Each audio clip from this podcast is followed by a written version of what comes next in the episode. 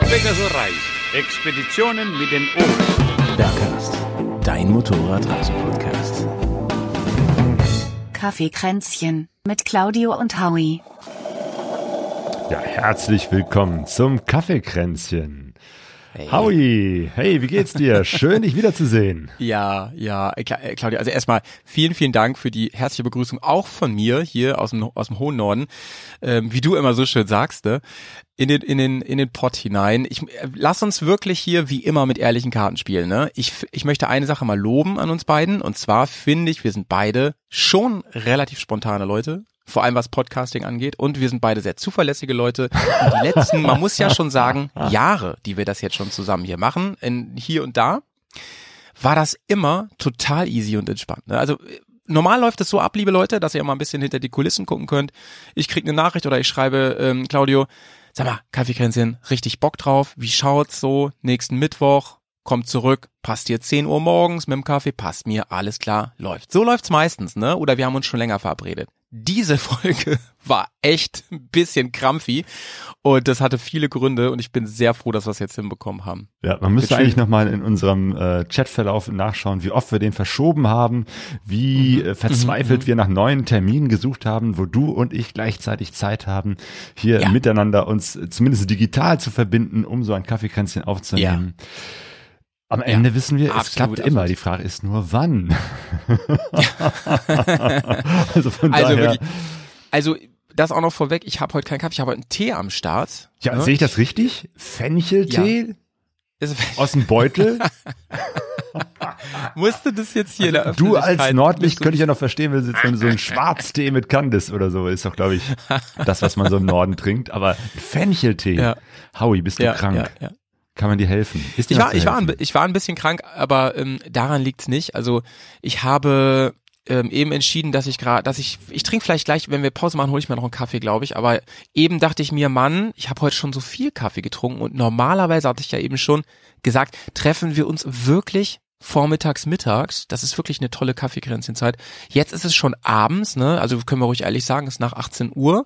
Und da habe ich mir jetzt gerade mal so ein schönes Teelein gemacht. Aber so ganz ohne Tasse und Heißgetränk wollte ich mich hier, wollte ich hier nicht aufschlagen jetzt. Das, das ging auch nicht. Also es ist echt ein Fencheltee. Ja. Ähm, dazu vielleicht, glaube ich, wir reden so viel über Kaffee immer. Was hast du für einen Lieblingstee? Trinkst du überhaupt Tee? Ich trinke eigentlich sehr selten Tee. Also wenn ich krank bin tatsächlich. Äh, so ja. Pfefferminztee. Wenn wenn mhm. so richtig knackig kalt ist, dann mhm. äh, kann ich auch irgendwie so ein so ein so ein weiß nicht Räubusch-Tee oder auch natürlich einen schwarzen Tee ja. trinken. Also das das mache ich schon ganz gerne. Ja, ja. Aber tatsächlich ist äh, der Kaffee schon eher so das Getränk der Wahl, wenn es um Heißgetränke geht. Ja. Ich war kürzlich auf einem Wintertreffen, wo es auch eben halt auch sehr knackig kalt war. Äh, ja. Und da gab es eine Kaffee Flatrate. Und das war wirklich klasse. Ei. Traum. Kaffee, Traum. wie man möchte. das hatten die, das hatten die auch früher beim Travel Event von Touratec immer. Da ja. hat man so für, ich glaube, für fünf Euro hast ja. du einmal eine Tasse gekauft oder zehn, ich weiß nicht mehr. Und da konntest du immer Refill machen. Ne? Die dicken Jahre, die fetten Jahre sind vorbei. Das gab's jetzt nicht mehr. das, das war noch zu Herbert Schwarz Zeiten und es ja, war ja, sogar klar, noch fair genau. gehandelter Kaffee. Das äh, habe ich sogar noch mit ihm äh, im Podcast drüber gesprochen. Auch das noch. Dass er sagte, ne, nachdem Ach, er in ja. Äthiopien war und gesehen hat, wie Kaffeebauern äh, ja. leben und äh, wie da der Kaffee angebaut wird, legt er Wert darauf, dass es auch fair gehandelter Kaffee ist. Das fand ich richtig mhm. super. Ja, das war wirklich, ich meine, die ganze Aktion ist da, ist da ja immer, ähm, recht, also da sind ja immer recht spendabel, man kann ja kostenlos zelten, da gibt es immer Programm, das kostet keinen Eintritt und so. Ähm, aber mit den Getränken, da war echt nochmal Cherry on top für mich. Ne? Also das fand ich wirklich ähm, überragend. Und da habe ich gleich, wir sind schon Donnerstag angereist, und da habe ich gleich zum Pets gesagt, du, die Tasse, die kaufe ich mir jetzt sofort. Das wird sich sowas von lohnen für mich mit dem Refill-System. Und da Daumen hoch, Leute. Also mit sowas kriegt er mich, ne? Mit sowas kriegt er mich. Mhm. Sehr gut. Ich habe kürzlich einen griechischen, traditionellen griechischen Kaffee getrunken. Mit Gyros-Geschmack. Äh, mit leichten Gyros-Geschmack. Kaffee mit Taxa. Und dicken Zwiebelringen am Rande der, der Tasse so drauf. Es wird ja immer besser. Nein, ich war bei Corona und Jürgen. ja. Den Zebras äh, auf Tour. Nee, wir sind Zebras unterwegs. Ähm, mhm und äh, die die wohnen in Wuppertal und äh, als äh, als Sonja kürzlich äh, die beiden getroffen hat äh, und Sonja hatte ja mit ihrem neuen äh, Motorrad die Schwierigkeit, dass sie nicht so gut den Seitenständer ausklappen kann. Und Jürgen, mhm. das ist ja so ein Bastler, der sagte, ja komm, ich schweiß dir da mal so ein, so ein Nupsi dran, damit du den leichter ein- und ausklappen kannst. Und dann waren wir bei den beiden, äh, sind ja auch so Motorradreisende und Bastler mit einer riesen Garage voll mit Motorrädern und äh, haben da ja. eben halt so, so ein Seitenständer Nupsi ähm, gebastelt und danach waren wir noch bei denen. Die waren auch ja. letztes Jahr, glaube ich, in Griechenland unterwegs mit Motorrädern ja. und haben eben halt so wirklich den, den echten griechischen Kaffee mitgebracht und ja. den auch tatsächlich äh, im Greek-Style ähm, aufgebrüht. Nice. Und das heißt das in Blau-Weiß. richtig. ähm, auf dem Gaskocher und äh, es ist tatsächlich ne, es gibt ja immer so, man sagt ja immer so, die türkische und griechische Kultur sind sich sehr nahe und tatsächlich ist es eigentlich wie so ein türkischer Mocher. Man äh, packt ja. das Pulver in so ein Gläschen mhm. und äh, kippt das kochend heiße Wasser drüber oder nein, man, man kocht es mit dem heißen Wasser auf. So, mhm. so rum ist es. Mhm. Ähm, man kocht den Kaffee zusammen mit dem Wasser auf und wenn das so richtig hochschäumt, dann geht mhm. es runter, nimmt man das vom Feuer runter, wartet, mhm. bis natürlich sich der ganze Brütt, das Kaffeepulver unten absetzt und dann mhm. kann man den Kaffee so trinken.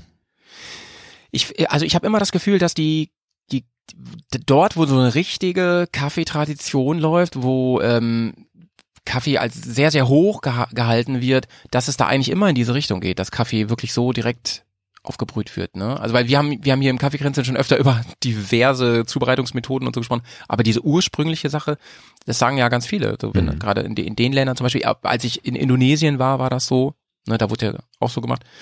Ähm, ja, keine Ahnung, mich stört ja immer das Pulver dann zwischen den Zähnen.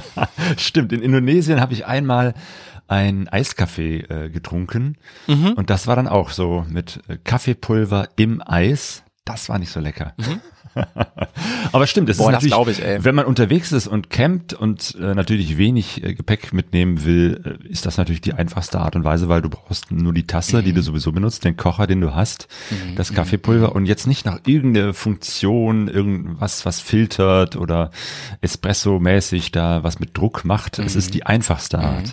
unterwegs einen Kaffee zuzubereiten. Die einfachste, die ursprünglichste und natürlich die einzig wahre. Nee, das nicht, Leute. Ihr wisst, wir machen hier Raketenwissenschaft aus dem Kaffeekochen, vor allem unterwegs. Nochmal ganz kurz, kurz zurück zum äh, Tee. Ich finde aber, auch wenn ich dich damit jetzt nicht so richtig abhole, aber ich finde, wenn du dir, das habe ich in Norwegen ganz viel gemacht, so eine Thermoskanne komplett voll mit Tee gemacht immer. Und da habe ich dann wirklich so den Tag über auch draus getrunken, weil ich, keine Ahnung, weil du irgendwann ähm, viel zu viel Kaffee hattest.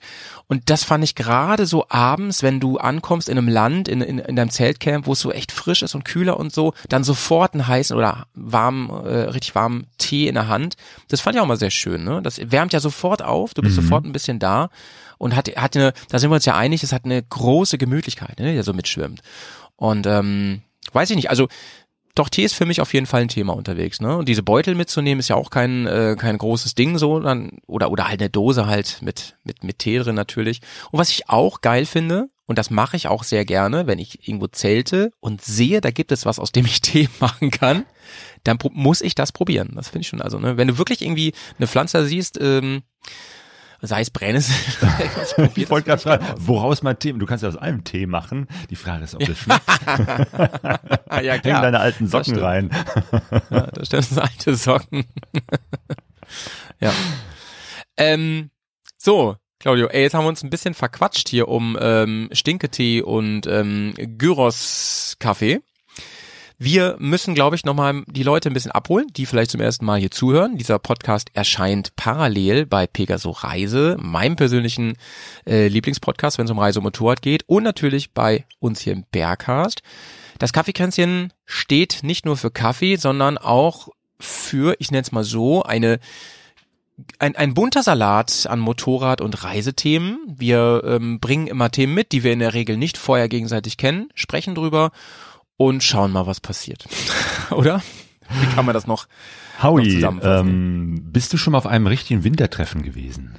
Ein Motorrad-Wintertreffen, mm, ich natürlich. Nee, wir haben immer das, wir haben immer dieses, diese Bears-Saisoneröffnung haben wir immer, die ist so März, April und so, da habe ich schon Schnee erlebt, da war es schon mal sehr kalt, aber So Elefantentreffen, nee. Mhm. So sowas habe ich noch keine erfahren. Du hast ja eben schon erzählt, du warst bei einem, ne? Erzähl mal. Richtig, genau. Ähm, ich habe jetzt au- auf dem Elefant Elefantentreffen war ich noch nie. Ähm, Mhm. Da haben mich die Leute auch in Brasilien, die Motorradfahrer, mal angesprochen. Ah, du kommst aus Deutschland, bist du auch auf dem Elefantentreffen? Ich so, nö, keine Ahnung, war ich noch nie gewesen. Und jetzt habe ich es gesehen, ein paar Bilder. Das war, glaube ich, letztes Wochenende, wenn ich das richtig gesehen habe. Äh, Und das war eher so matschig mit mit Regen und keinem Schnee. Äh, aber ich war jetzt bei dem Wintertreffen äh, auf dem im Stöffelpark.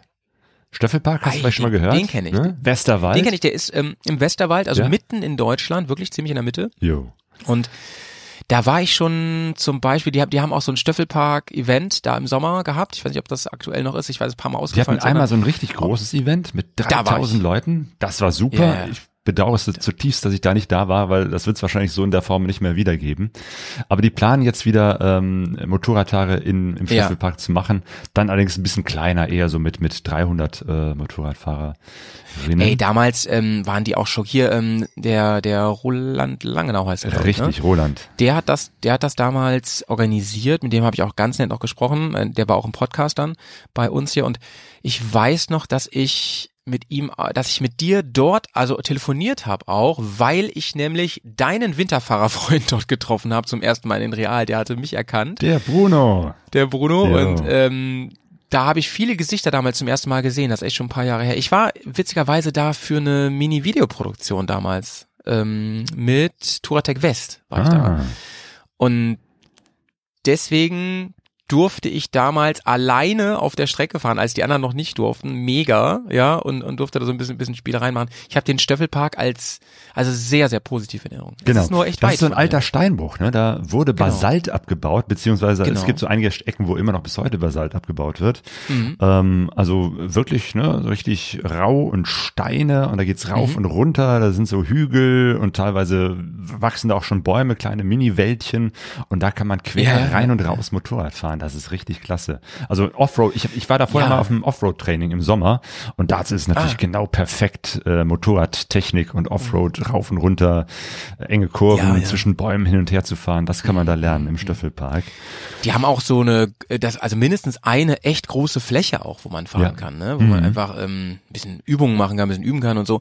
Und unglaublich viele Trails. Single Trails und Auf- und Abfahrten. Genau, alles Mega, so Schotter, mega. teilweise Tolles sehr loser Schotter, also zum Üben Mhm. perfekt. Und genau, der der Roland ist da, seine Frau die Siggi und die Tanja Geibert ähm, und noch ein paar andere Leute als Team.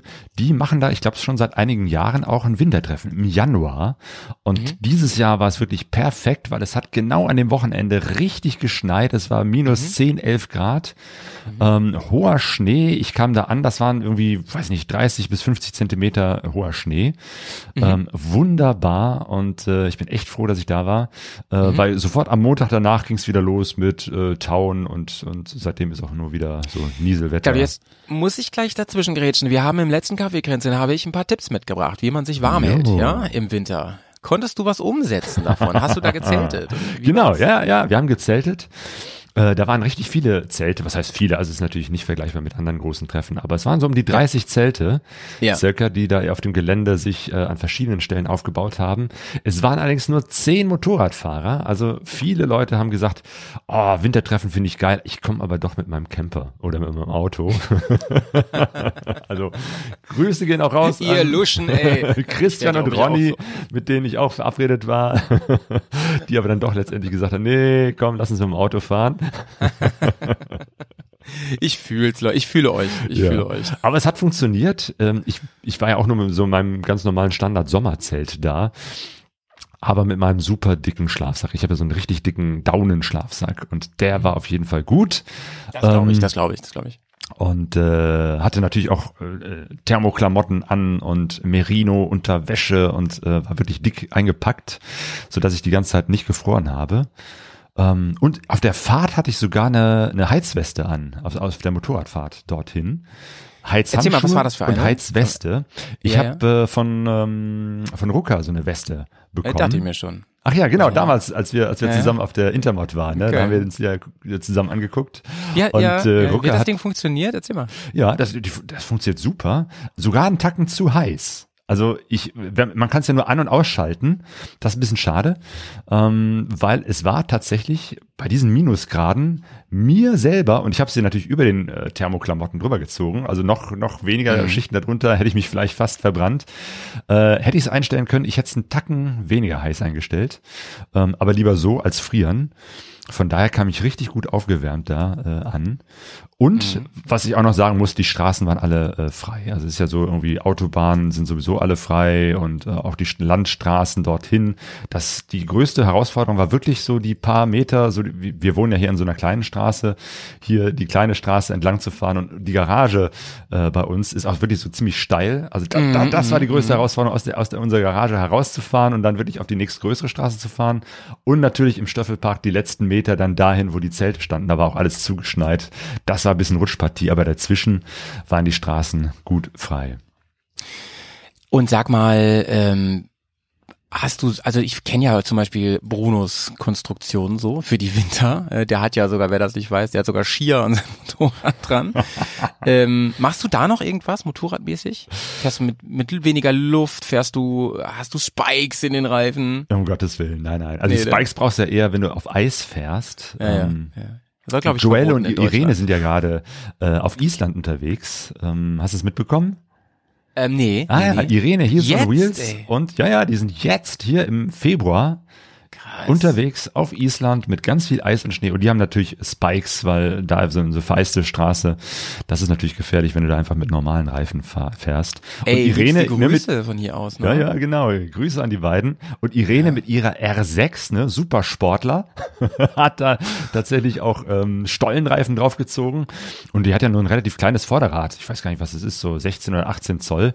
Äh, das heißt, die normalen ja, Enduro ähm, Schlappen würden da nicht drauf passen. Äh, dann hat sie einfach ja, ja. Hinterreifen aufs Vorderrad gepackt, dann geht das. ey, aber das ist aber auch wirklich eine, ja. du. Also die, die ist, glaube ich, einfach tougher als wir beiden zusammen, ey. Allerdings, ja, ja, ja. ähm, Aber wirklich, das, das äh, Wintertreffen da, das war klasse.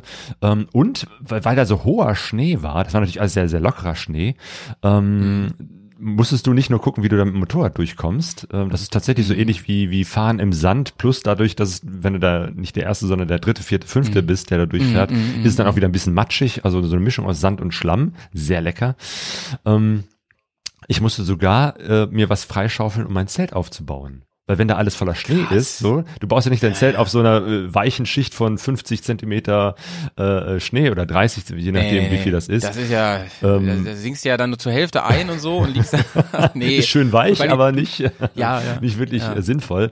Und zum Glück ja. hatten ein paar Leute da Schneeschaufeln dabei, weil ich habe natürlich auch gedacht, an ne? einiges gedacht, aber irgendwie eine Schaufel mhm. mitzubringen. Mhm. Irgendwer hat auch so einen kleinen Klappspaten mit dabei, aber mhm. da kommst du auch nicht weit mit. Sagen, das, das, ist dann eher, wenn man Ey, dann sein Geschäft aber will. Er muss ja nochmal fragen jetzt, weil das ja echt ein Thema ist bei ja. mir. Ne? Ich, mich interessiert das ja schon dolle. Ihr wisst ja, ich bin auch so ein Equipment-Nerd irgendwie. Ähm, wie Downer hast du gesagt, der Schlafsack und so, alles wichtig. Hast du, ich habe ja was zu diesen Schichten gesagt und so letztes mhm. Mal, ne? Hast du da noch irgendwas gemacht? Also ich habe jetzt im Schlafsack selber nur so ein Seideninlay. Das habe ich standardmäßig ja. immer. Äh, ja. Man sagt ja, das kühlt im Sommer und wärmt im Winter. Ja, ja. Ähm, das, vielleicht ist das auch so. Ich habe es auf jeden Fall äh, immer an und äh, mm, gefroren habe ich Ist nicht. auch hygienischer. Ja, genau, genau, mhm. weil gerade so ein Downschlafsack sollte man nicht waschen oder wenn, dann nicht so oft. Weil das jedes Mal waschen, ja. das, das fängt das an zu klumpen und irgendwann ist es nicht mehr so isolierend. Ja, ja. Deswegen genau, äh, immer irgendwas drin, ähm, eine Schicht dazwischen, die man leichter waschen kann, damit der Schlafsack nicht verschmutzt. Ich, ey, ich weiß ja, ihr schaltet eigentlich nur deswegen ein, wegen meinen Equipment-Tipps hier, ne? Aber ich habe meinen Daunenschlafsack, ich habe auch echte Daune schon ein paar Mal gewaschen. Der ist auch noch gut und so. Da merkt man auch wirklich dann die Qualität, zum Beispiel mit den Kammern so, dass das nicht so riesen Kammern sind, sonst hast du nämlich alles wirklich an einem Ende so riesen Schneeballklumpen ähm, von Daunen. Aber was wirklich ganz gut ist, natürlich schonend alles da und, und nicht schleudern und so ist ja logisch. Ne? Es gibt auch extra Waschmittel für, für die Waschmaschine. Und dann mit Tennisbällen das funktioniert gut. Ah, und wenn ihr den in der Waschtrommel Tennisbälle, ne, damit das so ein bisschen so durchgeknetet wird. Wirklich, ja. Aha. Wirklich, wirklich. Und ähm, großer Tipp, wartet auf einen Tag, wo richtig die Sonne knallt. Bringt dieses nasse, triefende Ding sofort raus in die Sonne mhm. und lasst es möglichst in den ein paar Stunden in der Mittagshitze schön durchtrocken, geht alle spätestens 20, 30 Minuten vorbei und schüttelt das Ding richtig, richtig aus, damit sich die Daunen wieder schön auseinander ähm, ziehen so und, und das richtig wieder kuschelig, muschelig wird alles. Und dann geht das. Also meiner hat, würde ich sagen, ich habe den bestimmt schon drei, vier Mal gewaschen, der ist noch wirklich wie früher würde ich sagen. Der wärmt ah, auch noch ah, richtig gut. Und gut. So. Das kann man, kann man machen, aber ist anstrengend und ihr braucht am besten Garten dafür oder einen sonnen, sonnigen Balkon oder so. Na? Ja, oder ein Zimmer, wo man wirklich die Fenster richtig aufreißen kann, wo die Luft durchgeht. Weil was schlecht wäre, wäre so, so ein triefend nassen Schlafsack dann irgendwo bei kaltem Wetter ähm, irgendwo in der Wohnung, in der Ecke am besten noch reinpfeffern, wo es dann wochenlang noch vor sich her gammelt. Das wäre ja. das Ende ja. eines guten Schlafsacks. Ja, ja, ja, ja. Äh, ich habe ich hab schon gedacht, die armen Leute, ich hatte das ganz früher mal das Problem, dass äh, wenn das Zelt auch nass ist, du musst es ja irgendwo aufhängen, ne? Da musst du das vom Balkon runterhängen. Das war auch mal kein Geschenk, auch für die Nachbarn nicht. Oh ja. Ah, da kommt wieder so ein riesiges grünes Laken von MSR runter. Stimmt, ja. die Schwierigkeit hatte ich natürlich auch, weil mein Zelt war natürlich ja. danach äh, auch äh, äh, nass, weil sich dann, ähm, das hat zwar nicht geschneit, aber trotzdem bilden sich ja so überall so ein bisschen Eiskristalle von innen und von außen ähm, und beim ja, Zelt ja, abbauen ja, ähm, war es natürlich auch, du kriegst es ja nicht, nicht trocken zusammen und, und trocken eingepackt. Das heißt, ich kam zurück, es war kalt und nass und das Zelt war auch kalt und nass. Das heißt, ich musste irgendwo die Folie und die, die Zeltlagen irgendwo äh, aufhängen. Und wir haben jetzt mhm. nicht irgendwie hier das, das Riesenwohnzimmer und, und äh, Garten nützt ja auch nichts, wenn es regnet. Ich habe es mhm. dann unter, wir haben ja so einen Balkon, so einen selbstgebauten und darunter habe ich dann äh, ähm, die Folie aufgehängt und das Zelt selber habe ich im, in der Garage aufgehängt. Da sind so ein paar mhm. äh, Leinen gespannt. Ist auch nicht perfekt, aber immerhin besser, als wenn es im Regen liegt oder noch, noch schlimmer, wenn es irgendwo zusammengeknüllt in der Ecke liegt, weil dann könnte es noch so richtig vor sich hergammeln. Also dann ja. lieber ausbreiten und an einem Ort mhm. wie die Garage oder so, wo es einfach mal tagelang äh, einfach da so vor sich her trocknen kann. Und als dann das mhm. Wetter wieder besser war und genau danach wurde es dann nochmal so richtig eisekalt, kalt ist ja auch schön, wenn es dann trocken ist. Und als dann wieder so ein, so ein kalter Tag und ein bisschen Sonne war, dann habe ich die Sachen wieder rausgenommen und im Garten dann in aller Ruhe schön, als sie trocken waren, zusammengerollt und wieder hier. Ja, das, das ist auch so ein Ding. Also ich kann euch aus meinen Erfahrungswerten nur sagen, zwei, drei Tage ist das völlig egal, ne? Da passiert da noch nichts. Aber, also wenn ihr das jetzt im Koffer habt, nass und so, es geht ja manchmal auch gar nicht anders. Man hat ja auch manchmal nichts und dann müsst ihr zwei Tage durchfahren oder so und dann habt gar keine Möglichkeit. Aber man muss da mal zusehen, ne? Das wird, das stockt dann so richtig und dann hat man echt diese Flecken da auch drauf. Das ist nicht so geil. Also es ist echt nicht zu unterschätzen. Es geht hier nicht nur darum, dass das irgendwie nicht müffelt und so, sondern dass das Material, ja, das fängt echt an zu schimmeln dann. Genau, dann ist auch irgendwann nicht gesund, da drin zu schlafen, wenn man da so Schimmel einatmet. Ja, ja, ja. Genau. Äh, ähm, Claudio, wir haben uns aber schön verquatscht hier. Schön ja, ich wollte noch, noch, noch einen Pro-Tipp hier fürs gekommen. Wintertreffen geben. Ähm, das ja. natürlich äh, großartig war und ein riesengroßes Lagerfeuer hatte. Eine, eine Feuerschale, die war, oh Gott, frag mich jetzt nicht nach wie viel Metern, aber gefühlt irgendwie drei, vier Meter im Durchmesser. Also wirklich, da haben wir ganze Paletten verbrannt. Das war sehr gut, um sich aufzuwärmen. Ähm, und ich hatte eine Wärmflasche dabei. Und, äh, ja. und da gibt's auch eine Küche und eine große Halle, die auch beheizt ist. Also zwischendurch zum Essen und so haben wir uns dann da in die Halle gesetzt. Äh, da gab's auch einen, äh, äh, einen Vortrag, einen mhm. Reisevortrag vom Resa. Mhm. Und das ist ein Gamechanger, oder? Das ist ein Gamechanger. Was? Ja, so eine Halle dann. Ja, natürlich, klar. Ja, wären wir die ganze Zeit wirklich nur Open Air gewesen, wäre wahrscheinlich auch gut gegangen, weil es trocken war und weil wir dieses Feuer hatten. Aber es ist natürlich auch sehr gemütlich, dann mal zwischendurch sich mhm. da hinzusetzen mhm. und in Ruhe was äh, zu essen. Grill gab's mhm. auch. Und es gab eine Küche und da habe ich gesagt, okay, ich nehme meine Wärmflasche und schleich mich dann so abends, wenn hey. ich weiß, okay, jetzt muss ich mal langsam Richtung Bett äh, gehen, ja, ja. Richtung Schlafsack, äh, schleiche ich mich da so heimlich ja. mit der äh, mit der Wärmeflasche in die Küche und gucken, ob ich da, ob da ein Wasserkocher ist oder so. Dann stand ja, ich da ja. und dann sagte mir jemand, nee, nee, nee, pass mal auf, hier hinten einstellen. Da standen wir da zu dritt, zu viert, alle mit so Wärmflaschen. Oh, ey, ich glaube, das erinnert mich gerade an eine Geschichte. Ich habe es bestimmt schon mal erzählt. Da ist mein Schlafsack nass gewesen ne, und da war ich auf dem Campingplatz. Ich wusste nicht, wie ich, du konnte ja nicht drin pennen, aber es war einfach kalt und ich wusste nicht, was ich machen soll. Dann bin ich, wollte ich auf Toilette und dann gibt's auch manchmal diese Handföhn-Dinger, weißt du, wo du die Hände ja, drunter hältst. Ja. Ne? Da habe ich, wollte ich meinen Schlafsack drunter halten eine Stunde, bis er wieder trocken ist. Die Idee hatten aber alle und dann konnte immer jeder so für zwei Minuten sein. Also es hat nichts gebracht einfach. Ne? War furchtbar. Naja, naja. Aber schön, ey, also sagst du, ähm, Stöffelpark eh eine Empfehlung ja. und ähm, deine Wintertreff-Premiere sehr geglückt. Auf jeden Fall. Nice. Nice, okay. Ja, du, wenn wir schon mal ähm, ein bisschen über Events und so reden, lass uns doch an dieser Stelle schon mal ein bisschen Werbung machen für ähm, unser nächstes Live-Event, was wir machen. Oh ja, genau. Ne, zumindest grob können wir schon was dazu sagen, Ja. dass ihr euch das schön im Kalender anstreicht. Und zwar wird es wieder Kaffeekränzchen live geben, auch 2024. Und ähm, wir können noch nicht so viel verraten, weil wir auch da ein paar Sachen noch checken müssen. Aber wir werden in Dortmund zu sehen sein, auf der Bühne. Also kommt auf die Messe. Die lohnt sich sowieso dolle. Und vielleicht gibt's auch den einen oder die andere Gästin noch, die wir noch begrüßen. Das wird sich alles jetzt noch entscheiden. Aber wenn ihr uns gerne mal live sehen wollt oder hören wollt vor allen Dingen und dann auch gerne Hallo sagen wollt, kommt rum. Freuen wir uns. Auf der Messe Motorräder Dortmund, 1. bis 3. März ist das und wir werden Mhm. auf jeden Fall am Freitag und Samstag, ich glaube, das ist der erste und zweite, ähm, Mhm. da werden wir da sein und werden einen Live-Termin auf der Bühne machen. Das ist, ich Mhm. glaube, Halle 2 auf jeden Fall die Bühne von Motorrad Abenteuer. Fein. Fein, fein, das fein. Da passt freue doch ich mich sehr dolle drauf. uns. Claudio, ey, jedes Jahr sind wir live, ne? Seit den letzten zwei Jahren. Das ist doch schön. Jo, Seit jo. Corona. Und vor allem freue ich mich dann auch mal wieder, dich in echt zu sehen. Der Howie kommt aus dem hohen Norden in den tiefen Westen, in den Ruhrpott. Nach Dortmund. Sonjas Geburtsstadt. Ja. Ja, krass. Ey, ist eigentlich Heimspiel für dich, ne? Ja. Dortmund fast, Ja, ne? ja. Also das ist ja alles ein, ein Topf da unten. Ja. Ein Pott. So. ja. Ey, sag mal, Claudio, hast du eigentlich ähm, ein paar Clips mitgebracht für uns heute? Habe ich, habe ich. Genau, denn es gibt Worum ein, ein Thema, äh, über das wir reden. Also eigentlich hätten wir so noch, noch schon früher äh, darüber reden ähm, können. Mhm. Mittlerweile hat es sich zum Glück äh, erledigt. Äh, es geht äh, um das Tiroler Modell, das auch jetzt in Deutschland Mhm. diskutiert wurde. Ich vermute mal, du hast es mitbekommen. Ähm, zum Glück ist die Kuh äh, relativ weit vom Eis, aber die Diskussion ist eine, die äh, interessant war. Ähm, Ich habe sie so ein bisschen mitverfolgt und ich glaube, diese Diskussion wird ja immer wieder äh, äh, kommen, dass eben halt Motorradlärm die Menschen stört und dann wieder über Fahrverbote äh, diskutiert wird.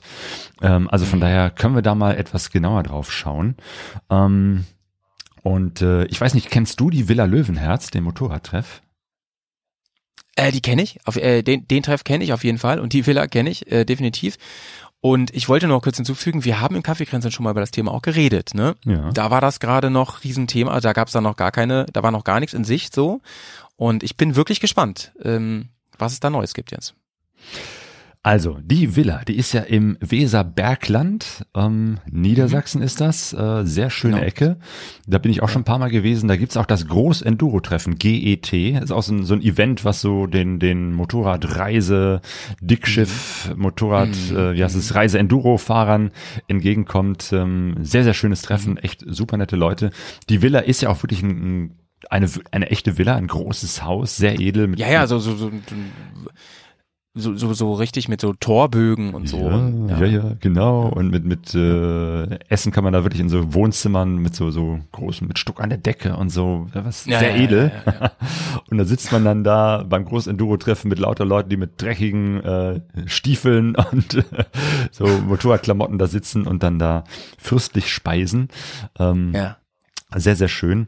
Äh, aber eben halt, weil es dieses, diesen Motorradtreff da gibt und weil das Weserbergland an sich auch sehr, sehr schön zum Motorradfahren äh, ist, Ja. gibt es da natürlich einige Strecken, wo äh, wahrscheinlich am Wochenende die Leute echt genervt sind, dass da nur laute Leute vorbeifahren. Ja, also wirklich ja. Altes ähm, Spiel, ja. ja, ne, wo viele Leute unterwegs sind, viele Motorradfahrer sind natürlich auch ein paar wenige dabei, die dann so richtig den Hahn aufreißen Mhm. oder sogar hier mit Klappenauspuff oder was unterwegs sind.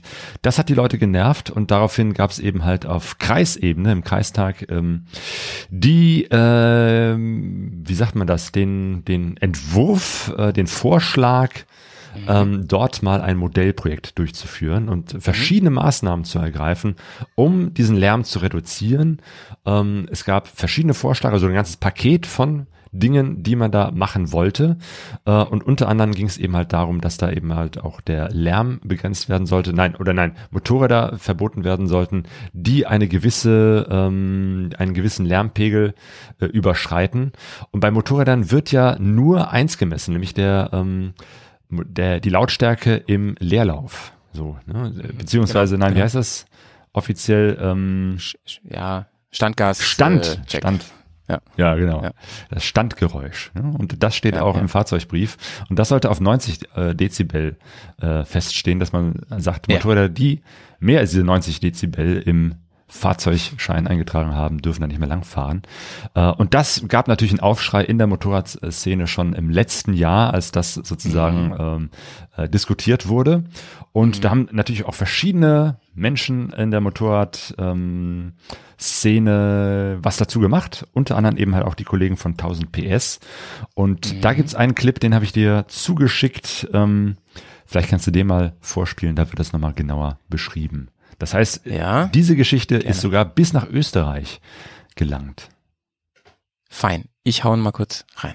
In Deutschland, im Weserbergland, kommt 2024 vielleicht ein Motorradfahrverbot für alle Motorräder über 90 Dezibel. Die Tiroler Streckensperrungen für Motorräder mit Standgeräuschen über 95 Dezibel waren ja in aller Munde. Und inzwischen gibt es sie schon drei Jahre lang. Und leider scheint diese Praxis Schule zu machen. Oder es gibt ein paar Fans, äh, nämlich genauer gesagt in niedersächsischen Kreis Holzminden, etwas südlich von Hannover. Und dort hat jetzt, äh, beziehungsweise jetzt schon vor einem halben Jahr, der Kreistag ähm, beschlossen, dass sie den auch als Abmannverein bekannten äh, Verein äh, Deutsche Umwelthilfe damit beauftragen, ein Pilotprojekt umzusetzen. Dieses Pilotprojekt Motorradlärm genannt, ähm, hat einige Maßnahmen jetzt geplant und möchte die auch mit 2024 umsetzen, die stark gegen Motorradfahrer gehen und einige auch weitreichendere Folgen haben könnten. Worum geht es jetzt konkret bei diesem Projekt?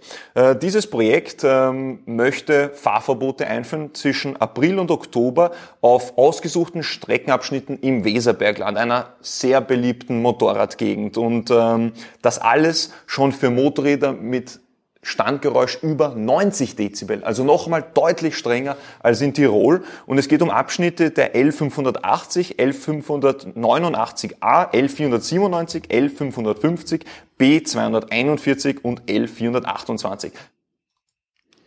So, Howie, So. du hast aufmerksam Ja. zugehört. Sag nochmal, Ja. für welche Strecken soll das gelten?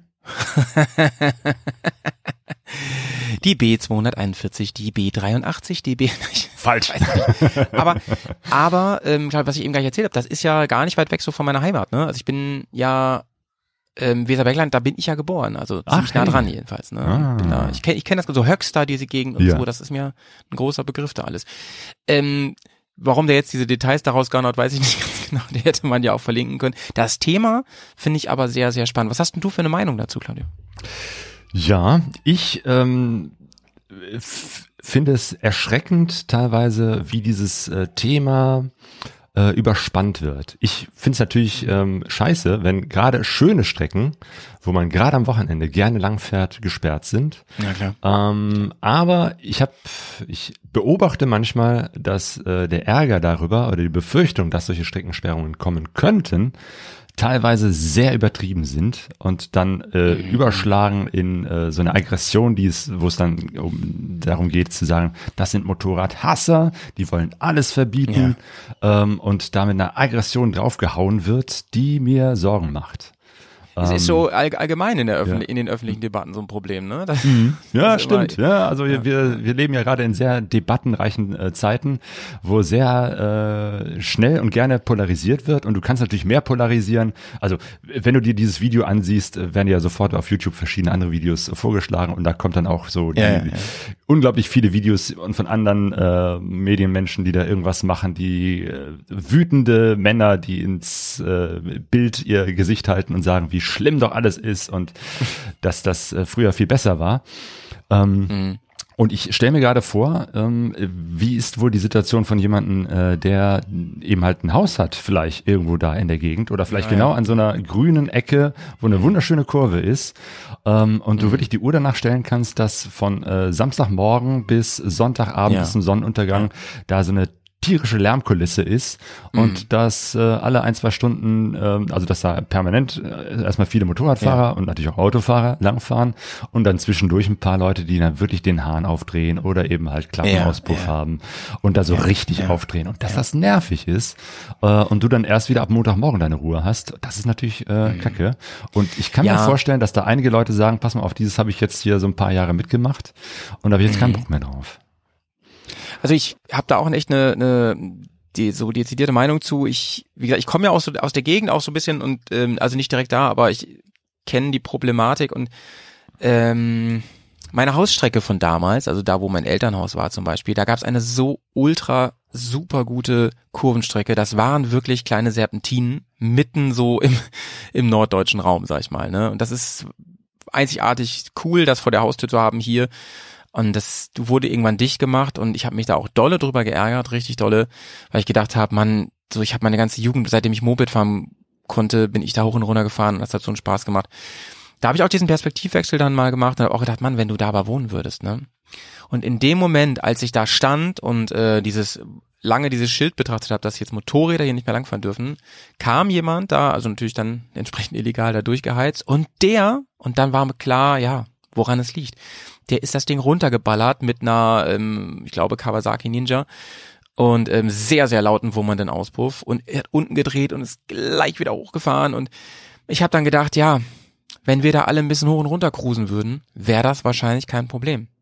Deswegen, ähm, Claudio, möchte ich da auf jeden Fall auch sagen, ich halte das aber auch für die schreienden Leute auch für große Ausnahmen. Also das ist auch meine Erfahrung. Die, die meisten Motorradfahrer und Motorradfahrerinnen, die ähm, wollen einfach nur eine gute Zeit haben und keinem auf den Sack gehen. Ne? Und Ein- das ist so, ein, so eine Minderheit, die Ja. aber das für alle, für alle, wirklich alle Beteiligten, die Anwohner, aber auch uns Fahrer, ähm, kaputt macht. Mhm. Genau. Ein äh, nächstes Beispiel wäre der Clip Gasgeflüster von unseren Kollegen vom Gasgeflüster Podcast, die ich auch Ja. sehr schätze. Äh, auch ein sehr schöner Podcast, der weit über dieses Reise-Enduro, sondern das, da geht's wirklich äh, um alle möglichen Motorradthemen. Äh, die Kollegen Michel und Jan kommen, glaube ich, eher so aus der, der Rennszene. Und der Michel hat sich da auch zugeäußert. Hören wir uns mal gleich an. Ich habe mich jetzt mit diesem näher, Thema nicht näher auseinandergesetzt, weil das ja noch eher so als Pilotprojekt und aber auch noch nicht bestätigt gehandelt Genau. wird. Und was mich aber tatsächlich an diesem Thema ziemlich abfuckt, muss ich sagen, ist halt einfach die, wie soll ich sagen, Enteignung der Motorradbesitzer und Besitzerin. So, ne? Bin Steuerzahler, ich habe quasi Steuer bezahlt auf das Motorrad, als ich es gekauft habe. Ich zahle genauso Kfz-Versicherung, ich zahle meine Kfz-Steuer natürlich und habe mir damit eigentlich das Recht erkauft, am Straßenverkehr teilzunehmen. Und ich habe ja auch das Fahrzeug zu diesem Zeitpunkt gekauft, unter regelndem, unter, unter geltendem Recht sozusagen. Ne? Und wenn ich jetzt letztes Jahr mir ein Motorrad gekauft habe, wie zum vielleicht, ähm, ich sag jetzt mal, eine neue Triumph äh, Speed Triple RS, die, soweit ich weiß, rausfällt aus diesem Muster, ne? Und dafür sehr, sehr viel Geld bezahlt habe, dafür sehr, sehr viel Steuern bezahle und vielleicht auch sehr, sehr viel Versicherung, wenn ich jetzt neuer Einsteiger bin. Und mir jetzt die Möglichkeit genommen wird, das in diesem Umfang zu nutzen, wie ich es eigentlich erwarte und wie es mir eigentlich rechtlich zusteht, boah, das ist, finde ich, eine ganz, ganz kritische, kritische Angelegenheit. Also da stellen sich mir so ein bisschen die Nackenhaare ähm, auf. Man muss natürlich dazu sagen, das ist auch was, was ich in diesem Zusammenhang immer anspreche. Die Motorradindustrie, die Motorradhersteller haben das ja auch so ein bisschen in den letzten Jahren verkackt und verbockt. Ne? So, das äh, kurz dazwischen, das finde ich jetzt den ganz, ganz wichtigen Aspekt Ja. in der ganzen Debatte. Die haben die vom Gesetzgeber bestehenden Lücken ausgenutzt und die Motorräder im entsprechenden Testbereich oder Messbereich sehr leise gemacht, darüber hinaus aber sehr laut gehalten. Und in Konsequenz ist natürlich die Belastung im Fahrbetrieb deutlich höher, als es das vor 25 Jahren vielleicht der Fall gewesen ist. Aber nichtsdestotrotz ist das nicht die Schuld derjenigen, die das jetzt gekauft haben und jetzt dafür die zur Rechenschaft gezogen werden und die Konsequenzen tragen. Und das finde ich, boah, da, da bin ich überhaupt gar kein Freund von. Ja, da muss ich ihm also wirklich komplett zustimmen und das wussten alle von Anfang an, alle Beteiligten wussten das und äh, ich finde, dem Kunden da jetzt die äh, Arschkarte zu geben, finde ich auch nicht richtig. Ne? Also wir müssen differenzieren. Wir müssen differenzieren. Wir müssen einmal differenzieren, derjenige, der da hoch und runter fährt und extra das Ding aufdreht und extra nochmal und nochmal und ich weiß nicht was. Und wir müssen auch, wir müssen aber auch die anderen sehen, die einfach Spaß am Motorradfahren haben, die sicher unterwegs sind, die ähm, gerne fahren, die gerne Kurven fahren, die gerne diese Strecken fahren, die sich eine recht neue, lass es eine BMW GS sein, ne? Also in Anführungsstrichen alte Herrenmotorrad. Ähm, ich kann das ruhig sagen als GS-Fahrer. Und äh, das Ding ist von Haus aus durch diese Klappennummer super laut, ne? Mhm. Und ich lese in Foren, wir haben vor Ewigkeiten schon so, so einen Podcast gemacht über das Thema Lautstärke. Und du, wenn du recherchierst, liest du in Motorradforen nicht mehr wie früher, wie krieg ich das Ding lauter, ohne ins Gefängnis zu kommen, sondern wie krieg ich mein neues Motorrad leiser. Also mehr muss man da gar nicht zu sagen, ne? Hm, ja, interessante Frage. Wie kriege ich mein Motorrad leiser? Ähm, ja. Auf ein Argument wollte ich noch eingehen, äh, was der Michel da nannte, äh, nämlich dieses äh, Thema Enteignung. Ich habe ja, ja mein Motorrad legal gekauft, ich zahle Steuern, äh, damit habe ich mir ein Recht erkauft, überall lang zu fahren. Ähm, wie gesagt, wir reden jetzt nicht darüber, dass äh, Motorradfahren allgemein verboten wird, äh, und sondern konkret, dass an bestimmten Strecken zu bestimmten Tagen bestimmte Fahrzeuge nicht mehr fahren dürfen. Ähm, und äh, umgekehrt, wenn, wenn, wenn man das ernst nehmen würde, ich äh, kaufe mein Motorrad legal, also damit darf ich dann überall langfahren, dann wäre ja jede Form der Streckensperrung äh, plötzlich eine mhm. Enteignung, dann wäre jede Anliegerfreistraße plötzlich ein Problem. Ja. Und da könnte ich an der, letztendlich an der roten Ampel ja, auch sagen, pass mal auf, ich habe hier mein äh, Motorrad legal äh, gekauft, ich zahle Steuern, also ja. kann ich jetzt über die rote Ampel fahren. Schwer. Wenn man genau hinguckt, schwieriges Argument, da wird jetzt ja, also wenn wir über, also Verbote ist ja eh in der öffentlichen, im Diskurs ein riesen rotes Tuch in vielerlei Hinsicht. Und ich finde auch da, es, leider ist die Welt eben nicht so einfach, dass man so einfach schwarz und weiß sehen. Ich finde auch da muss man genau hinschauen. Unsere Welt ist voll von Verboten, unser Land ist voll von Verboten und die sind auch größtenteils richtig und wichtig, um, damit wir alle gut miteinander klarkommen. Ne? Also, dass man nicht besoffen fährt zum Beispiel. Also man darf nicht Alkohol trinken und fahren, ist auch ein Verbot. Ne? Aus gutem Grund. So. Mhm als damals die Anschnallpflicht kam vor ein paar Jahrzehnten, haben alle, hat mein Vater mir damals schon erzählt, das war ein Skandal. Ich schreibe mich doch nicht an, was ist da los und so. Und wenn jetzt, wenn jetzt es heißt hier, ähm, ich bezahle meine Steuern, das ist ja alles hier auch ein Teil, finanziere ich hier quasi mit, deswegen darf ich da fahren. Ey, dann darfst du aber auch in öffentlichen Wäldern überall rumheizen, auch wenn da die Tiere brüten und so. Es ist leider nicht so einfach. Aber diese Enteignungssache, ähm, ich weiß ja auch nicht, ob der Begriff da so, so stimmt. Claudio. Mhm, nee, also ich, ich finde ihn völlig unpassend an der Stelle. Ja, eben. Also, ähm, ist also das Enteignung daher, überhaupt? Nee, ist doch das ist Quatsch. Das ist Quatsch. Es gibt Regeln und diese Regeln müssen natürlich immer wieder angepasst werden. Ähm, das ist klar, so wie es alle möglichen anderen Regeln auch gibt. Und ähm, wir müssen natürlich darauf achten, dass die Regeln nicht zu unserem Nachteil gehen. Und das ja. ist ein politischer Aushandlungsprozess. Und ich habe äh, in den letzten Jahren sehr, sehr viel äh, über Politik gelernt. Jetzt nicht über Straßenverkehrspolitik, mhm. äh, aber mhm. äh, ich bin so im Bereich Entwicklungspolitik unterwegs. Ich engagiere ja. mich politisch hier vor Ort, äh, im Stadtteil und so. Ähm, und man kann miteinander reden und man muss miteinander reden. Ähm, Demokratie ist eben halt nicht nur alle paar Jahre ein Kreuzen irgendwo hinzutun, ähm, ja. sondern eben halt auch in solchen Prozessen ähm, seine Meinung kundzutun ähm, mhm. und auch ein bisschen Lobbyarbeit äh, zu machen. Und wir haben eine Scheiß-Lobby, sag ich dir, wie Ja, genau. Wir, wir Motorradfahrende haben, haben da keine große Lobby, was sehr schade ist. Aber ja.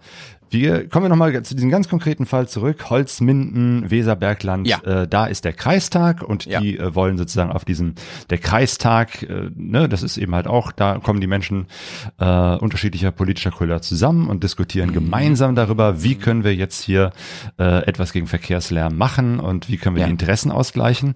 Und es gab ähm, auch da Menschen, die gesagt haben, Mensch, da gehen wir doch mal hin. Und ganz konkret gab's, äh, bin ich über Videos gestolpert von, Moment, ich muss gucken, äh, Meisterei Lange. Das ist ein Motorradhändler dort aus der aus dem Weserbergland. Der hat sich zusammengetan, der heißt Stefan, ähm, mit einem anderen Stefan von der Villa.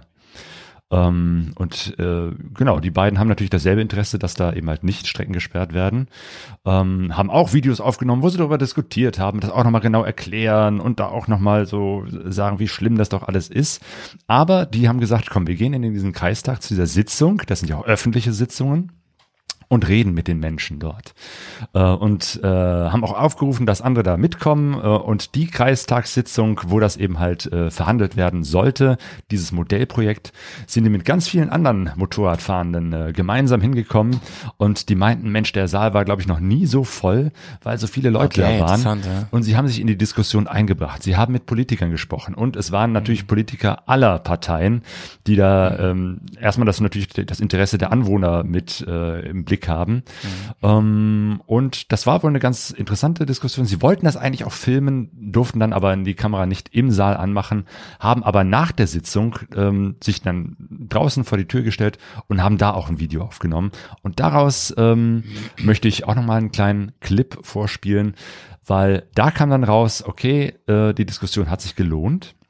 Die Kuh ist vom Eis, es kommt auf jeden Fall nicht das Tiroler Modell mit 90 Dezibel ähm, hin und viele andere Sachen, die da mit Streckensperrungen, ähm, die da geplant waren, äh, kommen so nicht. Es wird ein paar Streckensperrungen zu bestimmten Tagen, zu bestimmten Monaten, in einer bestimmten Jahreszeit äh, kommen. Die sind allerdings sehr viel weniger als das, was ursprünglich so diskutiert wurde. Ich glaube insgesamt nur an sieben Tagen nicht in der Woche, sondern im Jahr. Ähm, und von daher ähm, ist, klingt das im Nachhinein, ähm, das, was die beiden da jetzt sagen, Stefan und Stefan, deutlich entspannter. Und ich finde, man hört in diesem Clip auch die Entspannung äh, bei den Menschen, bei den beiden Leuten gut raus. Da bin ich mal gespannt. Und da ist es halt ganz wichtig, dass wir weiterhin zusammen sprechen. Ne, Wir haben da, glaube ich, jetzt paar gute Ansprechpartner kennengelernt in der Zeit. Und wir sind da im Dialog, jetzt gerade mit der Polizei auch nochmal gesprochen, was man dann auch so umsetzen kann. Und äh, dann hoffe ich, dass wir da wirklich hier auf einem, auf einem Weg sind, den man vielleicht dann bundesweit einsetzen kann, dass wir gar keine Streckensperrung mehr haben, dass man vernünftig miteinander umgeht, rücksichtsvoll fährt und auf der anderen Seite auch eine Akzeptanz kriegt. Und ich glaube, das ist das Wichtigste. Das ist ja, genau, und das haben wir, glaube ich, mit dieser gesamten Aktion erreicht, ähm, dass das Thema sensibilisiert wird, Genau. Dass hier jetzt auch mal die anwesende Motorradfahrer, ich glaube, der Sitzungssaal, der war noch nie so voll wie, wie äh, beim Kreistagssitzung. Äh, die, Tür, die Tür ging gerade nicht. Und letztendlich äh, ist es nun wirklich so, dass man, dass man dran denken soll. Wir verursachen Lärm mit anderen Verkehrsteilnehmern natürlich zusammen. Selbstverständlich. Und, und wir müssen Rücksicht nehmen. Wir müssen im Dialog stehen. Wir müssen Rücksicht nehmen. Und ansonsten äh, wird so ein Kreistagsbeschluss irgendwann mal vielleicht anders ausfallen. Das ist schwierig dann, das stimmt. und Von insofern- daher, also Akzeptanz auf der einen Seite für uns und auf der anderen Seite halt ne, keinen unnötigen Verkehrslärm. Und ich glaube, dann sind wir auf, einer guten, auf einem guten Weg. Ja, ich sehe das genauso. Ey, man hört's, man hört's schon an den Stimmen so, ne? Ja. So stellt man sich das eigentlich vor. Jo. So sollte es eigentlich ablaufen, ne? Und ganz unabhängig davon, wer da jetzt Recht hat und Recht bekommen hat und so, ähm, das hört sich ja eher nach einer Kompromissstimmung an. Äh, so, so funktioniert halt Dialog und ich glaube, nur so kommen wir da auch weiter. Äh, gerade wenn wir so eine schwache und schlechte Lobby haben. Ich will nur noch mal betonen, ja, wir Motorradfahrer haben schon eine scheiß Lobby, ne? Wir sind schon eine totale Minderheit, wenn es um die Gesellschaft oder auch den Verkehr geht und so weiter. Und wir zum Beispiel als Reise ähm, als Reisemotorrad, Abenteuerfahrer, ja noch eine kleinere Nische. Also wir müssen uns da solidarisieren, wir müssen vernünftige Wege finden, Gehör zu bekommen. Und dann sieht man ja, gibt es da Mittel und Wege auf jeden Fall. Mhm. Genau. Finde ich sehr ist- positiv. Ja, Also- genau. also ich finde das auch eine sehr, sehr, sehr gute Sache, wie sie das gelöst haben. Im Dialog miteinander. Also das ne, Wort Dialog kam da mehrmals. Das ist wichtig. Man kann mit Politikern reden, man kann auch mit Anwohnern Ja, reden. Wir müssen natürlich auch selber was machen, äh, rücksichtsvoller fahren. Das ist auf jeden Fall ein Ding, sich vielleicht auch gegenseitig mal ähm, ermahnen und sagen, Leute, hier, Das wollte ich auch sagen. Ne, Ja. wenn da jemand da so die, die, die, die Tröte aufdreht, lass das mal bitte sein, vor allem hier, Ja, wo Leute ja, ja, wohnen und einfach ihr Wochenende Ja, verbringen. ja, ja. Ich finde den Punkt super wichtig, dass wir Ja. solidarisch äh, auch an der Stelle sind und dann auch nett und freundlich mal darauf hinweisen und sagen, ey, Digga, ähm, also ist, ist mir auch vorgekommen, da, ich erinnere mich an eine Szene, da waren wir von einem, also das war jetzt keine so eine Strecke, aber von einem Hotel waren wir da, ne? Und da meinten die Boys ihre, ihre Kisten anzuschmeißen, die im Stand schon sehr laut waren. Und haben sich dann erstmal eine Zigarette angemacht. So, also völlig offensichtlich, ja, die soll jetzt erstmal warm laufen, eine Viertelstunde, so die Maschine. Und da habe ich so gedacht, Mann, Digga, das ist ein Motorrad, also hier sind Motorräder willkommen in dem Hotel. Das war äh, in Thüringen, war ich da. Und ähm, dieses Motor, dieses Biker Welcome Ding, das wird hier bald nicht mehr sein, Ja. weil die anderen Kunden nämlich wegbleiben, wenn hier sowas ständig passiert. Und da habe ich es auch ganz nett gesagt und so. Und der hat aber ganz nett reagiert auch. Hat er wirklich nicht drüber nachgedacht. Aber finde ich, ne, muss, ne, man kann ja auch, muss ja nicht immer gleich irgendwie eskalieren sowas, sondern Ja. einfach ganz nett und das, und wenn mich da jemand darauf hinweist, dann äh, bin ich auch dankbar. Manchmal vercheckt man das ja auch wirklich. Mhm. Weißt du? Ja, genau. Auch das kann man ja auch äh, nett und freundlich sagen, dass das Gegenüber das vielleicht Und auch einsieht. das ist ja emotional, was wir hier machen, das Hobby, was wir betreiben. Ja. ne? Unterwegs und da und so. Und äh, das macht auch Spaß. Und da ist man auch mal drüber und so weiter. Aber zum Beispiel, ich mache ja viel auch mit, mit Offroad und so. Und ähm, ja, habe ich immer ein offenes Ohr für konstruktive Kritik. Ne? Also wenn mir jemand sagt, ey Howie, ich weiß, mach's gerne. Ich weiß, sieht so aus, als wäre das hier ein guter Platz, aber ist er nicht, weil hatte ich auch schon, hab schon sogar mit ähm, Jägern und Förstern habe ich schon ganz angenehme Gespräche auch geführt. Und da bin ich auch der Letzte, der nicht einsichtig ist, ne? Ey, miteinander, Leute. Wirklich. Wirklich. Mhm. Miteinander reden ist immer eine gute, eine gute Lösung. Und natürlich am Ende auch die Industrie, ähm, die eben halt nicht gucken sollte, was geht und wo ist sozusagen im Standgeräusch das Minimale, um dann im Fahrgeräusch das Maximale rauszuholen. Das kann irgendwann so ein Backslash geben, wie so diese Dieselmanipulation, wo die auch gesagt haben, ja, auf dem, Ja. auf dem Prüfstand ist alles okay und in der Realität Ja, ja. überhaupt nicht, sondern äh, da ist es auch sinnvoll. Leute, guckt, dass ihr die äh, Motorräder Ja, ja, leiser ja. kriegt. Bis dahin, dass es sogar ähm, mittlerweile sogar Auspuffeinsätze gibt, um so einen Auspuff leiser zu machen. Also, was witzig ist, in dem, in dem ähm, Sound-Podcast, den wir gemacht haben, da äh, war ich ja der Meinung, ich, also ich habe ja ganz klar gesagt, ich glaube, die Zeiten sind einfach auch vorbei, dass die Leute das geil finden, aber anscheinend ja nicht. Ich bin einfach in der falschen Mikrobubble unterwegs, glaube ich. Also bei uns Reisenden ist das halt nicht so ein Thema, ne? Offroad sowieso, da willst du gar nicht so viel Lärm machen, also du willst gar nicht so viel Aufmerksamkeit so Ja. erregen. Und wenn du den ganzen Tag zum Beispiel ähm, fährst auch mal eine Autobahnstrecke oder auch so auf der Landstraße den ganzen Tag, die Ohren donnern doch eh abends, ne? Da musste doch nicht noch extra und so. Aber ich glaube, da habe ich mich getäuscht, muss ich ganz ehrlich sagen. Also es gibt schon noch die Fraktion, eine große Fraktion, die da gerne noch ein bisschen mehr rumtrötet, sag ich mal. Aber Leute, ne? Wir alle zusammen und so, dafür, dass wir das auch noch in paar Jahren machen können. Und so schnell geht das mit Elektro nicht, dass wir darauf hoffen können, dass sich dann alles wieder. Und dann sind die Strecken auch zu für alle auf einspurigen. Mhm. So. Naja. Ey, also aber so finde ich ein schönes Beispiel, kann man sich ein Beispiel dran nehmen und ähm, bin ich mal gespannt, wie das weitergeht. Und es ist ja auch nicht weit, ich bin, schauen wir mal, wie da auch die, die Stimmung ist, wenn, wenn man da im Sommer mal ist oder so. Ähm, Ja, auf jeden Fall hier auch der Aufruf, fahrt zur Villa, ist wirklich ein, ein schöner Ort. Es Genau, sind tolle genau. Menschen, die das da Genau. gestalten und organisieren mit verschiedensten Motorradtreffen äh, für Gespannfahrer, für, ich weiß nicht, auch für kleinere Motorräder. Manchmal treffen sich Ja, so die ganz ja, kleinen, ähm, ich glaube 50 Kubikmaschinen, das nennen sie dann das Schnapsglas-Treffen. Also sind einfach Leute, die sind da mit richtig viel Herzblut dabei und äh, ja, fahrt da mal vorbei, Fein, esst eine fein. Currywurst oder eine Pommes oder einen Kuchen.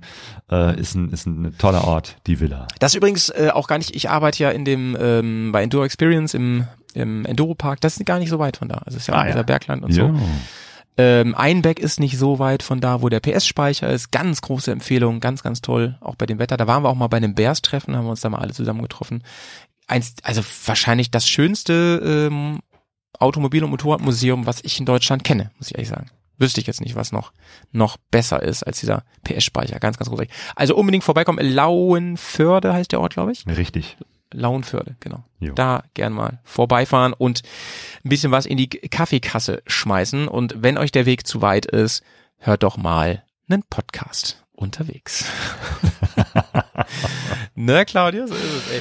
Ich habe mal, gerade überlegt, äh, Stichwort Hören, du hast auch was zum Hören mitgebracht. ja, ja, ich habe ich hab auch was mitgebracht. Ich habe so zwei Sachen mitgebracht, die, auf die ich so, sind ja meistens Netzfunde, die wir hier mitbringen, ne? Und ähm, was ich äh, ganz spannend war, ich ich gucke gerade, ich frage mich nicht, warum manchmal hat man so, dann ist der Algorithmus erst dabei, da hat man so ein richtig so ein so ein Ding, was man so guckt, ein Thema so, ne? Und ich gucke gerade ganz viele Videos über Fahrfehler und Fahrtipps. Ich weiß nicht warum. Ob ich insgeheim das Gefühl habe, ich bin einfach ein schlechter Fahrer.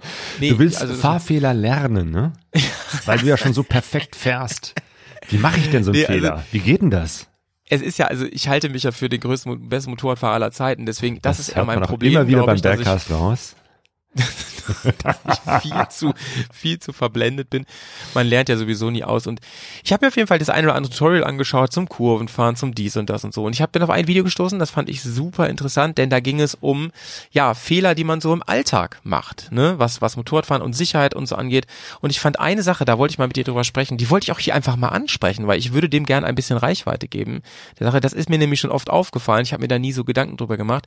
Und zwar, Claudio, das sogenannte ähm, oder wie nennen wir es mal, das im tote Winkel stehen mit dem Motorrad, ne, ist ein Thema, weil man manchmal sich, glaube ich, gar nicht bewusst ist, dass man gerade nicht gesehen wird oder man gar nicht weiß, ja, was mache ich denn jetzt?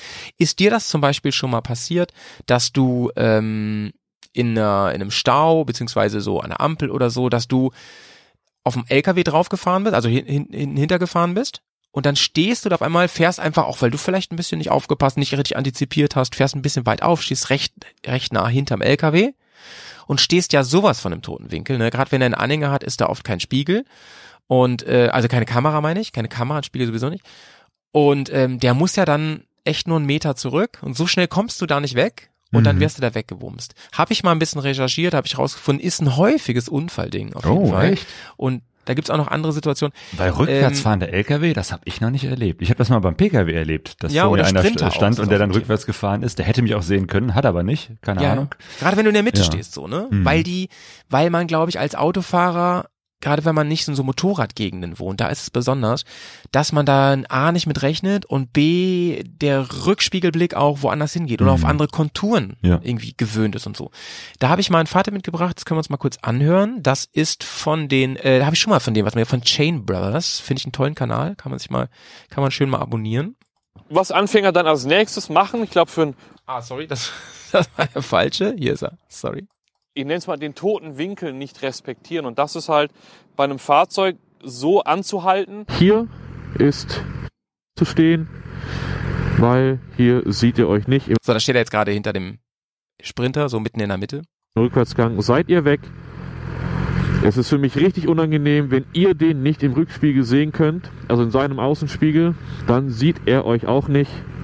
Na, nicht cool. Dass man nicht gesehen werden kann von dem Fahrzeugführer davor, vor allem bei LKWs oder Bussen, super gefährlich.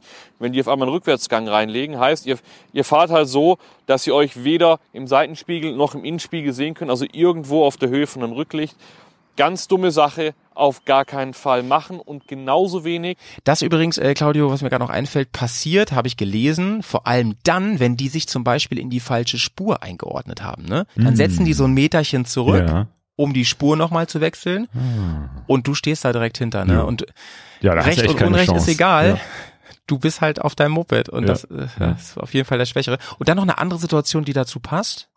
Ähm, so versetzt fahren auf der Autobahn zum Beispiel, dass ihr im toten Winkel seid, dann wird die Fahrbahn gewechselt und ihr seid halt einfach der Schwächere in dem Fall. Das sieht man sehr häufig. Abstellmaßnahmen. So, da mal Frage an dich. Ich weiß nicht, ob, ob man es richtig verstehen kann. Ich will es nochmal erklären. Ne? Normal ist es ja mit Video. Ähm, nehmen wir mal an, ihr seid zum Beispiel auf der Auto auf einer mehrspurigen Straße, Bundesstraße, Landstraße, Autobahn und ihr fahrt in, re in relativ geringem Tempo, so ein bisschen stockender Verkehr, auf Höhe eines Autos zum Beispiel. Oder wieder ein Sprinter, ne? Ganz gefährlich, wenn du nämlich da in diesem toten Winkel bist und die haben keinen tote Winkel Warner, das haben ja moderne Autos Gott sei Dank schon relativ viel, mhm. ähm, und die wollen die Spur wechseln die knocken euch einfach weg. Ja, ja. Also das, ja. das glaube ich, kennt jeder. Ich jedenfalls ist mir schon sehr, sehr oft passiert, dass ich im toten ja. Winkel bin, nicht gesehen werde ja. und dass dann äh, Autos irgendwie nach rechts oder links äh, ausscheren. Ja, also ich genau. gucke, dass ich so wenig wie möglich im äh, toten Winkel bin. Ja, also dann gebe ich gerne Gas und überhole genau. oder lass mich zurückfallen. Aber äh, genau. da bin ich so, nachdem ich das ein, zwei Mal erlebt habe, äh, absolut vorsichtig, dass ich äh, ziemlich genau weiß, hier werde ich nicht gesehen. Ähm, weil ne, den, den Schulterblick machen Leute ja selten. Ich habe mir das tatsächlich angewöhnt, vielleicht auch dadurch, dass ich Motorrad fahre. Ich mache den sehr, sehr oft, diesen Schulterblick, auch nachdem mir das irgendwann mal ganz am Anfang passiert ist, dass ich äh, jemanden fast gerammt hätte, mhm. äh, der noch laut gehupt hat hat. Ähm, dass ich da mit dem Auto äh, ein anderes Auto hätte angefahren können. Äh, Ja, Deswegen ja, ja, Äh, bin ich da sehr aufmerksam und tatsächlich, äh, als sowohl als Autofahrer, äh, aber erst recht als Motorradfahrer, äh, gehe ich nicht davon aus, dass irgendjemand da mich sieht, sondern da gucke ich immer, dass ich möglichst so schnell wie möglich raus bin, Mhm. dass ich mich entweder zurückfallen lasse oder eben halt Gas gebe, aber weg aus dem toten Ja, Winkel bin. ja. Weil es kann immer mal passieren und geblinkt wird gefühlt ja immer seltener. ähm, äh, also ich Nutzt ne, den Blinker, Leute. Als, als. Motorradfahrer sollte man nicht davon ausgehen, dass die anderen einen sehen, sondern Genau. immer mit einberechnen, was könnte die Person machen? Will der vielleicht äh, nach rechts oder nach links rausfahren oder will der plötzlich dann doch Gas geben, wie auch immer. Ähm, gucken, dass man da viel Abstand hält und raus aus der aus dieser Gefahrenzone ist. Bei mir ist das sogar so, ich habe sowas inzwischen, wenn du da dich darauf sensibilisierst, weil ich habe da wirklich ein komisches Gefühl auch immer, das springt so richtig bei mir an, dass ich ein Gefühl dafür habe, jetzt bist du im toten Winkel und dann kribbelt's komisch so, dass ich genau weiß, hier ist eine Todeszone, halte ich hier nicht lange Mhm. genau, auf. ich weiß, was Also du ich- meinst, ja. Genau, Die Todeszone ist ja wirklich so. Ja, also im Prinzip der tote Winkelwarner der Autos andersrum, weißt du, dass du sagst, du bist jetzt im toten Mhm. Ja. Winkel. Ja, ja. gesehen. Und meine Tipps ähm, wären die genau die gleichen. Entweder wirklich deutlich schneller fahren als die Autos, vorbeiziehen oder eben, weil wenn du merkst, da ist, ich kann jetzt nicht vorbeiziehen, weil da schon wieder, weil, weil stockender Verkehr ist, Ja. hinten bleiben. Ähm, mal sehen, was die Chain Brothers dazu sagen. ist entweder hinter diesem Auto herfahren, logischerweise, eine deutlich höhere Geschwindigkeit, oder wenn es halt nicht anders geht, dann beschleunigt man kurz vorbei, in diesen, an dem, aus dem toten Winkel raus, dass man Ja. neben dem Fahrzeug ist, macht wieder ein bisschen langsamer fürs nächste und beschleunigt wieder. Sieht ein bisschen doof aus. Andere Verkehrsteilnehmer verstehen das vielleicht nicht, aber ähm, bis alle mal tote Winkelwarner haben und die auch benutzen, seid ihr so viel, viel sicherer. Und wie gesagt, beim Parken oder Anhalten immer so, dass ihr noch wegkommen könnt. Ja? Stellt euch niemals direkt hinter ein Fahrzeug oder den toten Winkel. Ja, also die gleichen Tipps ungefähr. Oder halt man fährt hinterher. Das geht natürlich auch. Stimmt, auch im ja toten manchmal- Winkel parken, das ist mir auch mal passiert. Ja. Ähm, da äh, waren wir auf Frei, wo war das? Ähm, das war irgendwo im Balkan. Da haben wir Ja. hinter einem ähm, dicken Mercedes SUV Geländewagen äh, geparkt. Der hatte hinten Ja. einen riesen äh, Reservereifen, also der konnte uns nicht sehen.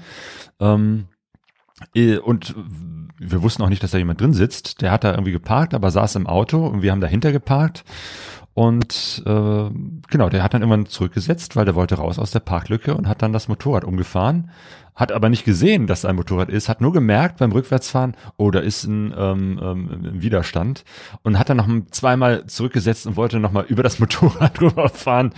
Ähm, also das war echt dramatisch äh, und wir, wir saßen dann, das war irgendwie die Rezeption von so einem Campingplatz gewesen, und wir saßen dann da an der Rezeption und haben aus dem Fenster gesehen, wie der das Auto erstmal das Motorrad umwirft und dann noch versucht, da irgendwie drüber zu fahren. Ah, das ist selten, dass ich so schnell raus schreiend einen Autofahrer anbrülle.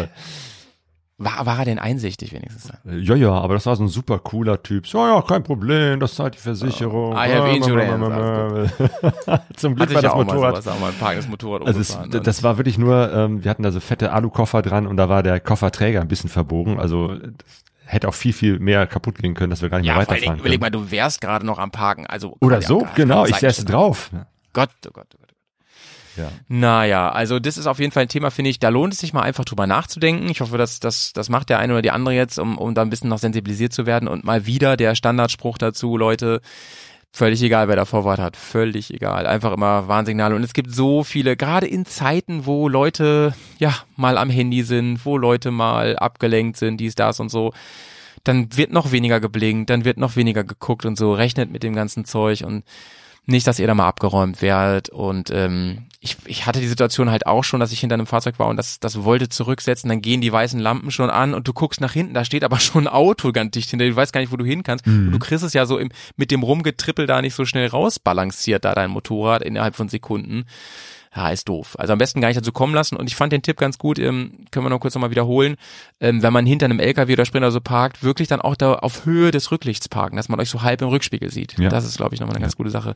Gerade, dass man den Scheinwerfer da vielleicht blinken sieht.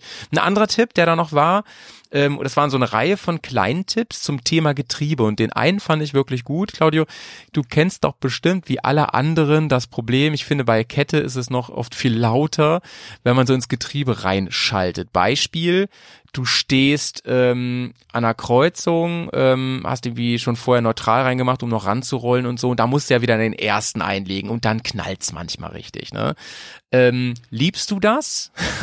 Oder Vermeidest du das? Ähm, Und wenn ja, ähm, wie, wie vermeidest du das? ich kenne ja die Situation, dass man, dass der erste Gang da gar nicht rein will. ja. Ne? Also das Er- aus erzähl mal irgendwelchen. Gründen, ne, irgendwie man ist am Neutralgang, will den ersten Gang reinhauen, klickt da so leicht drauf, passiert nichts, klickt nochmal drauf, passiert immer noch nichts äh, und dann fängt man an irgendwie so da richtig drauf rumzu Ja. zu hauen auf den Schalthebel und es, äh, der erste Gang will nicht rein. Und dann gibt's auch Ja. noch Gas am besten dabei. oder? Das sieht Dann macht's richtig Boom. aus. Ey, ein einfacher Trick ist, oder kenn, kennst du noch einen Trick? Nee. Einfacher Trick ist, ähm, er erklärt es gleich auch, ich mache das seit Jahren, dass du das Motorrad ein ganz bisschen nach hinten rollst zum Beispiel. Mm. Du stehst, du stehst mit einem Fuß auf der Erde und rollst ein paar Zentimeter nach hinten und dann macht wirklich nur einmal so Klick. Woran das genau liegt und was es noch für Tricks gibt zum Thema ähm, bisschen Getriebeschonung unterwegs, gerade auf langen Reisen, ne, wird das ja schon ordentlich, Achtung, jetzt kommt einer, malteritiert, ja. Ähm, das hören wir jetzt. Was Anfänger dann als nächstes machen, ich glaube für, für den Motor, wo die Kraft herkommt, also Zylinderkolben, haben die meisten noch Verständnis. Was Anfänger gerne machen, ist das Getriebe massakrieren. Und da sind es vier Punkte. Zum einen ist es nicht stark genug vom ersten in den zweiten Schalten, landen sie dann im neutralen. Und ihr kennt das Geklonke, wenn man dann den nächsten Gang reinhauen muss.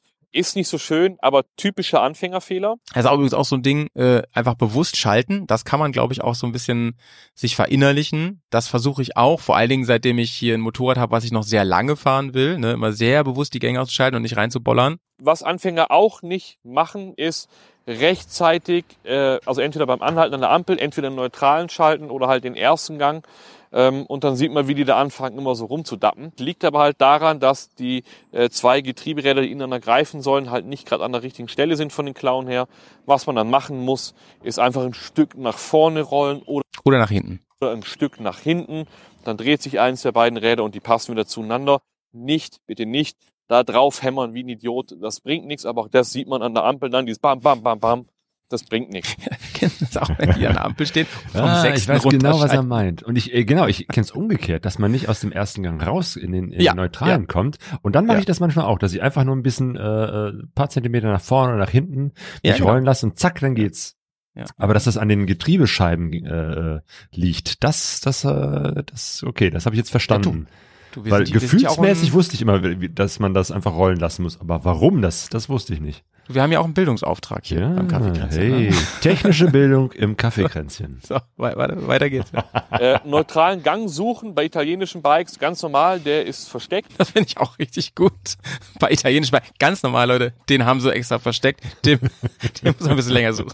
Was man dann auch noch sieht, ist ein Motorrad anlassen im ersten Gang mit gezogener Kupplung bei kaltem Motor.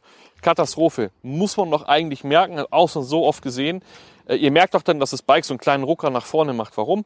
Ihr habt zwar die Kupplung gezogen, aber das Öl ist kalt, das klebt noch, das trennt nicht komplett und es gibt halt auch einen Schlag ins Getriebe. Muss nicht sein. Wenn ihr euer Motorrad anlasst, dann, wenn der Motor nicht warm ist, kurz neutralen Gang reinmachen, ist einfach schonender für das Motorrad. Und das nächste ist einfach schalten im falschen Drehzahlband, vor allem seit es jetzt die ganzen Quickshifter und Blipper gibt. Ah, Das merkt man einfach. Im Motorrad lässt sich dann gut schalten, also ist dann im richtigen Drehzahlband, wenn es quasi auch, wenn es keinen Quickshift hat, ohne Kupplung schalten können.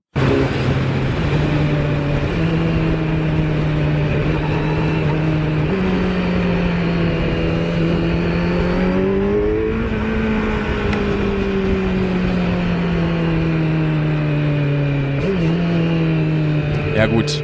Das ist jetzt der Sound, wenn man ohne äh, Kupplung schaltet. Das weiß ich auch mal eine Podcast-Erfahrung. super schädlich ist, ihr schaltet runter und die Drehzahl wäre für den Gang zu hoch und da hängt da einfach mal fünf Sekunden im Begrenzer drin. Habt ihr keine Anti-Hopping-Kupplung, blockiert dann das Hinterrad. Und man merkt es, dass die Leute dann irgendwie falsch schalten, oft äh, entweder zu früh oder viel zu spät, aber irgendwie nicht so, dass sie die Drehmomentwelle surfen können. Und man merkt es und es hört sich auch sehr, sehr komisch an teilweise. Ja, und Finde ich, finde ich übrigens eine schöne, Formulierung, die Drehzahlwelle surfen. Sehr nice. Sehr schön. Ja, also ein paar kleine Ja. Tipps, einfach hier unser kleiner Bildungsauftrag fürs Getriebe, Leute. Ähm, nehmt da was mit oder nicht. Ähm, ich finde, ich fand es echt ganz, ganz interessant, mal drüber zu sprechen, weil man es ja oft sieht und hört. Ich selber hatte das Problem auch immer, bis ich mal drauf gekommen bin, das Ding da ein ganz bisschen zu bewegen. Und auch was du eben meintest, Claudio, ähm, irgendwie, also bei mir ist das, schon- ich leide ja dann auch immer ein bisschen mit. Also auch natürlich beim eigenen Motorrad. Ja, ja, klar. so, Wenn man das hört und das, das, das dem Motor nicht gut tut, dann Das hört man, das hört man. hat man einen kleinen Herzschmerz. Also dieses Ding, dass man mit mit gezogener Kupplung im ersten Gang äh, den den Motor anlässt, das Ding habe ich, das Problem habe ich nicht mehr an meiner Teneré, seitdem Mhm. ich da so einen verkürzten verstellbaren Kupplungshebel dran habe. Also die Kupplung an der 660er guck. Teneré ist noch ziemlich schwergängig und da habe ich mir jetzt äh, Ja. schon seit einigen Jahren eben halt so einen ganz ganz kurzen, ganz leicht äh, ein, ein Hebel, der eben halt ganz nah dran geht, äh, angestellt Ja, ja, und ja. den kann ich gar nicht weit genug ziehen, dass da- dass dann äh, dass ich dann starten kann Äh, oder anders gesagt, jetzt kann ich nur starten, indem ich den Neutralgang äh, reinlege und damit Mhm. hat sich das Problem erledigt. Dadurch achte ich aber immer drauf, dass ich da entweder den neutralen Gang schon drin habe Mhm. oder leicht reinkomme, äh, weil ich weiß, anders geht sowieso nicht.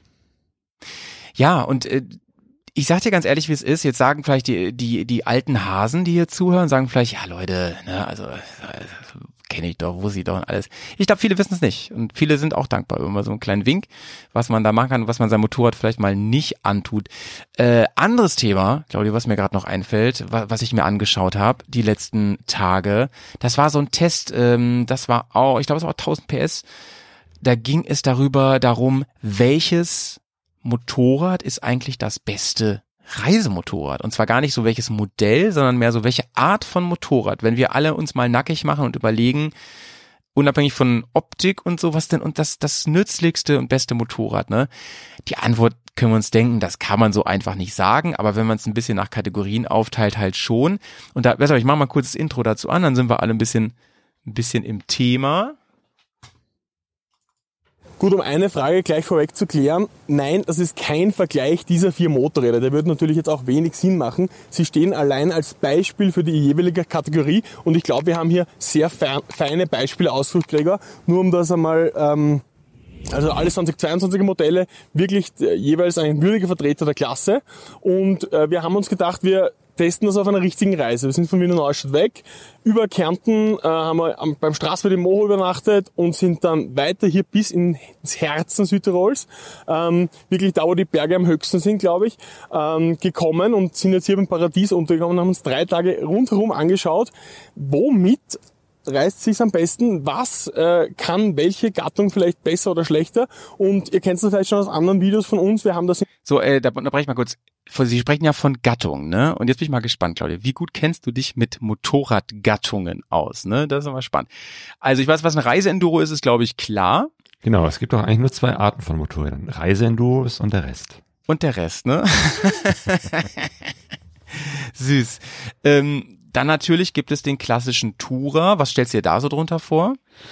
Ähm, ja, Motorräder, die einfach zum, zum langen Fahren gedacht sind. Also eigentlich im Mhm. Prinzip ähnlich wie eine Reise Enduro, bloß eben halt nicht äh, ohne Enduro, also mit kleineren Mhm. Reifen, aber ne, aufrechte Sitzposition, großes Windschild, viel Verkleidung, Mhm. aber nicht so sehr auf sportlich gemacht, nicht, dass man so nach vorne gebeugt drauf liegt, sondern dieses aufrechte, bequeme Sitzen.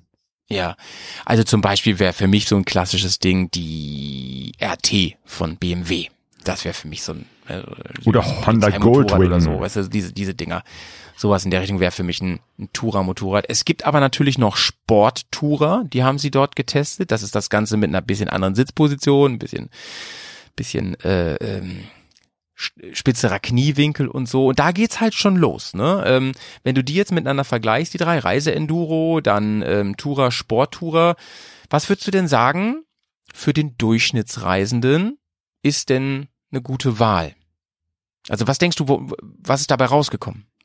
Na, Ich vermute mal, dass das wirklich zum Tourenfahren ein Tourenmotorrad am besten geeignet ist. Also dieses sportliche, so nach vorne gebeugte Sitzen ist, denke ich mal, auch spitzerer Kniewinkel.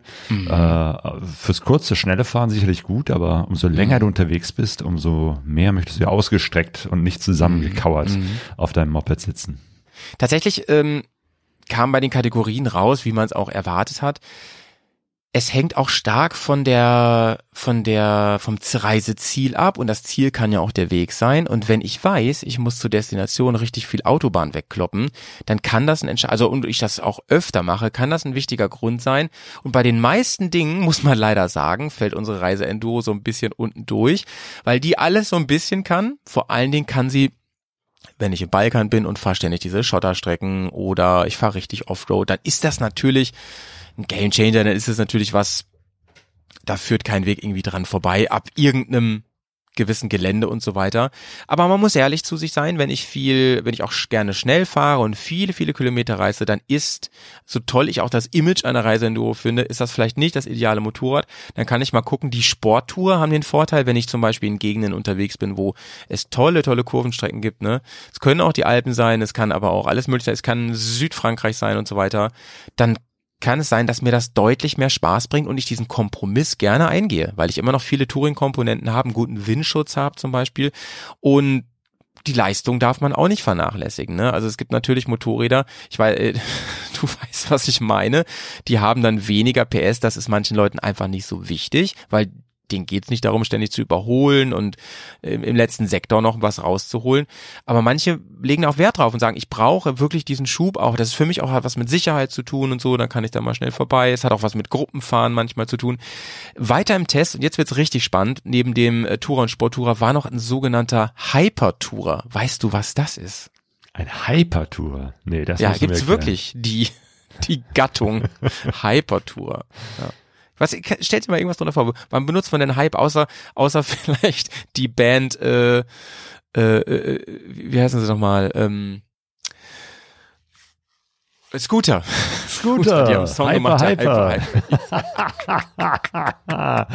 ja, Scooter, ne, stimmt. Äh, Scooter ist ja auch äh, Motorroller. Ich vermute Wer hätte mal, gedacht, es, dass wir in diesem Podcast nochmal über Scooter ne? reden?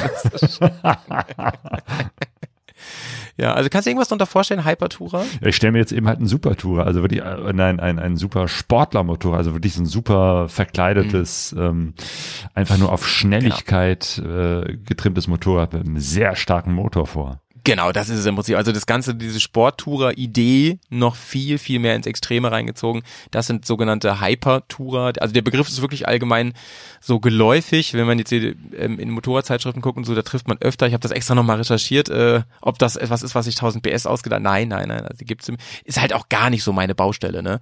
Aber es gibt wohl auch eine große Kundschaft, die sagen, ich hätte gerne, womit könnte man das bei Autos vergleichen? Hier so ein, es gibt doch diesen Porsche Kombi da oder sowas, ne? Hier diesen Panam, Ja, nee, ja. ist der so? Panamera oder so? Ja, wo man ja. denkt, ey, da können hinten noch Kindersitze hin und Ja. so. Trotzdem fahre ich einen richtigen Sportwagen, so. Das ist manchen Leuten richtig wichtig. Und das sind so Hypertourer. Und da haben sie gesagt, na ja, wenn ich das also richtig gern aus, wenn ich gerne auch mit einer mit einem Sozius, mit einer Sozia in Urlaub fahre, dann habe ich da Möglichkeiten. Ich habe auch für Gepäck Möglichkeiten, die habe ich aber so einem Supersportler eher nicht. Oder das ist schwierig, sagen wir es mal so. Da kennen wir ja auch Beispiele, die das gemacht haben. Aber dann ist so ein Hypertourer etwas, das kann man sich mal genauer angucken. Aber es ist schon relativ radikal. Für mich persönlich wäre das halt gar nichts, ne, weil das vereint alles, worauf ich keinen Bock habe, ehrlich gesagt. Aber ich finde es spannend. Also man muss ja mal über den Tellerrand gucken. Das machen wir hier auch im Kaffeekränzchen, ne? Und ähm, was ist, was sie noch getestet haben, sind die sogenannten Crossover-Bikes, die versuchen so die eierlegende Wollmilchsau zu bringen. Eigentlich würde mir die GS da einfallen, aber die geht ja immer noch als Reiseenduro durch. Nee, jetzt gibt's richtige Crossover-Bikes, die dann zum Beispiel auch ähm, keinen großen Vorderreifen haben und sowas, ne? Die versuchen diese ganzen Konzepte zu vereinen. Weiß ich nicht. Ich bin mal so ein Ding von Honda gefahren. Ich weiß gerade, die Cross-Tourer, Cross-Runner, ich weiß nicht mehr genau, wie hieß. Und da muss ich sagen, es hat mir nicht so getaugt. Ah ja, so, Honda ich- Cross Tourer. Ja, ich weiß. ja, ja, da habe ich so gedacht, war irgendwie nichts Halbes und nichts Ganzes für mich. Ich kann mir vorstellen, dass es Leute gibt, die einfach auch, die sagen, Mann, ich fahre so gerne Tour, ich fahre so gerne sportlich, ich mache dies so gerne und das so gerne. Ich nehme, ich brauche Gepäck manchmal, manchmal fahre ich auch nur zur Eisdiele und da ist es mein Motorrad. Kann ich verstehen. Und ich will keine drei Motorräder haben. So, ne, der Trend geht ja zum vierten und fünften. Kann ich, kann ich nachvollziehen, ne? So, Aber, ja, aber Howie, vielleicht, vielleicht ist es irgendwie mit vielen Motorrädern ähnlich, ähm, so dass man sich sagt, Mensch, ich könnte mit diesem Motorrad jetzt voll Ja. auf der Rennstrecke Rekorde aufbrechen. Mache ich nicht so oft, aber Ja, ich ja, könnte. ja, ja. So ähnlich wie wir mit unseren Reiseenduros ja auch sagen, ich könnte mit diesem Ja, Motorrad ja. jetzt durch die Wüste Gobi und die Sahara hintereinander fahren, aber eigentlich fahre ich damit auch nur zum nächsten Treffen. Und, und was verbindest du also am meisten mit deinem Hobby? Äh, den Konjunktiv. ich könnte, ich würde. Ja, das stimmt, ne? Ey, wollte ich ganz gerne, ich fand's, ich fand's irgendwie schön, weil es war für mich echt, obwohl ich so tief in dieser Motorradnummer drin bin, war das für mich teilweise ein bisschen neue Welt. Das wollte ich gerne mit dir und mit euch da draußen ein bisschen teilen. Die Hypertourer da draußen, ey, meldet euch doch gerne mal, ob ihr Hypertourer seid, finde ich, finde ich spannend und sei euch allen gegönnt, ey. Jeder soll glücklich sein mit seinem Motorrad und dann mit, mit ihrer Mopete.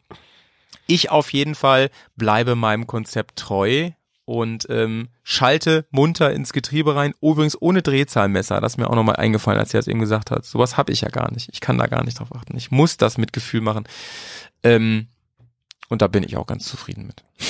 Howie fährt ohne Messer. Sehr gut. Ich, ich reite die Drehzahlwelle praktisch Freestyle. Ne? So. Claudio, ähm, aber wir, ich habe noch was auf dem Zettel, da haben wir im Vorgespräch eben schon drüber geredet. Ja. Und zwar wollen wir eine neue Kategorie einführen im Kaffeekränzchen. Wir wollen gerne mal über Literatur sprechen hier. Ja, Denn Literatur. wir sind ja der Motorrad-Podcast mit einem gewissen intellektuellen Anspruch, da sind wir uns ja einig. Und äh, da kann man auch mal, kann auch mal gelesen werden. Und mal ganz im Ernst jetzt, Leute, ich weiß von euch da draußen, dass viele ähm, was überhaben für auch Motorradliteratur und so weiter, aber wahrscheinlich ganz, ganz vielen auch nicht. Und da finde ich, schadet es nicht mal zu sagen, ey, wenn ihr Bock habt auf Bücher, es gibt ja den Bears Filmeabend, da kriegt ihr ja Filmtipps und hier kriegt ihr jetzt ab und zu mal einen schönen Lesetipp. Und da gibt es etwas, Claudio, das würdest du gerne mal mit mir, aber vor allem auch mit den Leuten da draußen teilen. Literatur teile ich ja sehr gerne und äh, Büchertipps, denn es waren tatsächlich Bücher, die mich zum Motorradreisen motiviert haben. Und eins ganz besonders, nämlich dieses hier, Abgefahren. Die Geschichte von Mhm. Claudia Metz und Klaus Schubert, die 16 Jahre um die Welt gefahren sind, mit Mhm. zwei damals nagelneu auf den Markt äh, gekommene Yamaha XT500, also dem Kult- und Ur-Motorradreise ähm, Enduro-Modell, ähm, das dann später eben halt Vorbild für viele waren und eben halt auch für mich. Ähm, eigentlich eine ganz alte Geschichte. Die sind äh, in den 80er Jahren losgefahren und ähm, ich glaube 97 oder so wieder zurückgekommen. Also sind tatsächlich losgefahren, als Deutschland noch geteilt war und, und kamen zurück nach Deutschland, als es äh, vereint war. Also wirklich in, in eine ganz andere Welt zurückgekommen. Super spannende äh, Geschichte. Und, ah ja, genau, ich sehe es hier gerade. Von 1981 bis 1997 waren die unterwegs. Ähm, und die kamen aus Köln.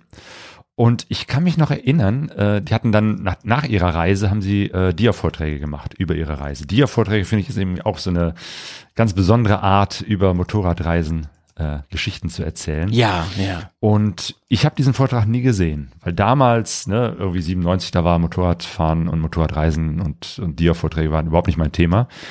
Aber als ich das Buch gesehen habe, viele Jahre später, irgendwie Anfang der 2000er, habe ich mich äh, zurück an dieses Bild erinnert. Nämlich auf diesem Plakat war drauf, die haben nämlich auf ihrer Reise diese, äh, ihre Motorräder immer wieder umgebaut und haben zum Beispiel ähm, aus ihre Motorräder zusammengebaut und darüber ein Segel gemacht. Und auf dem Plakat war eben halt diese Konstruktion mit diesen beiden XT500 und dem großen Segel darüber.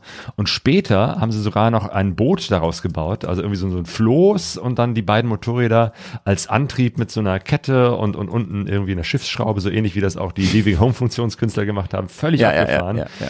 Und ich weiß, dass ich dieses Plakat in Köln gesehen habe. Ja, ja. Und im Nachhinein denke ich mir, schade, ich habe diesen Vortrag nie gesehen. Ich hätte ihn so gerne gesehen von den Das wäre irgendwie so ein rundes Ding dann geworden, Ja. ne, für dich. Ja, ja, ja. Und ne, mit diesem Schmerz, irgendwie diesen Vortrag nie gesehen zu haben, diese Typen auch nie getroffen zu haben, weil die leben, die sind danach dann irgendwie äh, nach Patagonien gezogen, haben da irgendwie so eine Farm aufgebaut und, und leben da bis heute. Es gibt eine Webseite von denen, die heißt auch abgefahren, aber die ist 2007 das letzte Mal abgedatet worden, also da ist auch nichts mehr. Ich habe nur zwischendurch von anderen Motorradfahrern gehört, die mal da unterwegs waren in Patagonien, dass sie die beiden getroffen haben. Zum Beispiel hat mir das der ähm, der Pani ähm, Ja, von den ja. Mal erzählt, dass Ja, sie die beiden getroffen hatten. Also sie leben noch, sie sind noch da, man kann sie auch besuchen. Äh, und jetzt ähm, war ein kleiner, kleines Artikelchen in der Motorradabenteuer dieser Zeitschrift, äh, in der aktuellen hier von Februar, März 24. da steht drin, dass die beiden äh, nach wie vor ähm, da sind und immer noch ihr ihre Reisethema haben, dass die Kinder von Ah, denen krass. mittlerweile Spannend. erwachsen sind. Also irgendjemand Ja. hat die wohl besucht. Und dass sie jetzt versuchen, diese ganzen Fotos, die haben ja damals auch ganz viele Fotos gemacht, ne? Auf 16 Jahren, da machst du natürlich viele Bilder, damals noch analog, irgendwie auf Film und so. Und Dias, die wollen sie jetzt digitalisieren und haben die Idee, vielleicht daraus nochmal so einen äh, digitalen Vortrag zu machen. Vielleicht irgendwie eine Ja. Doku oder so, wo sie die ganze Ja. Geschichte nochmal mit ihren Fotos erzählen. Und das fände ich fantastisch, wenn das mal wieder so an die Bildfläche kommt äh, und ich auf diesem Weg Wow. vielleicht doch nochmal deren Geschichte sehen kann und nicht nur lesen kann. Claudio, das war ja ein richtiger Deep Dive hier gerade. Ja. Da hast du ja einen richtigen, ja, richtig Und- gegraben für uns. Genau, und Sehr, für sehr die, schön, die ja. diese Geschichte nicht kennen, ähm, würde ich jetzt auch mal einen kleinen Teil vorlesen. Äh, Ja, gerne. hier live. abgefahren. Also live nicht, aber hier im Podcast jetzt direkt. Mega. Genau. Mega.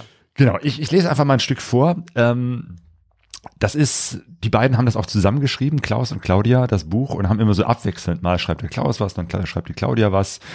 Ähm, und der Klaus Schubert, der ist auch teilweise so ein bisschen spirituell, philosophisch unterwegs. Manchmal driftet er auch so ein bisschen ab. Ist nicht immer so ganz meins. Trotzdem, die Geschichten, die er erzählt, sind, sind äh, großartig. Und an der Stelle jetzt ähm, sind die gerade im Himalaya unterwegs. Also irgendwo, ich vermute mal Ende der 80er Jahre. Zurück in Indien war mir ein Radfahrer in die Quere gekommen. Und das war schon der zweite Unfall innerhalb einer Woche. Das Unglaublichste aber, ich hatte von den Unfällen gewusst. Ich hatte sie geträumt. Das war vorher, als wir noch in den Bergen von Nepal zelteten. Von Varanasi aus hatten wir einen mehrwöchigen Abstecher nach Nepal gemacht, bevor wir in Darjeeling wieder nach Indien zurückkehrten. Der Traum hatte mich stark beschäftigt. Es war kein normaler Traum, obwohl die verrückte Umgebung eher typisch für Träume war. Wir saßen in einer großen Halle an einem Tisch. An der Wand hingen abgebrochene Flugzeugteile.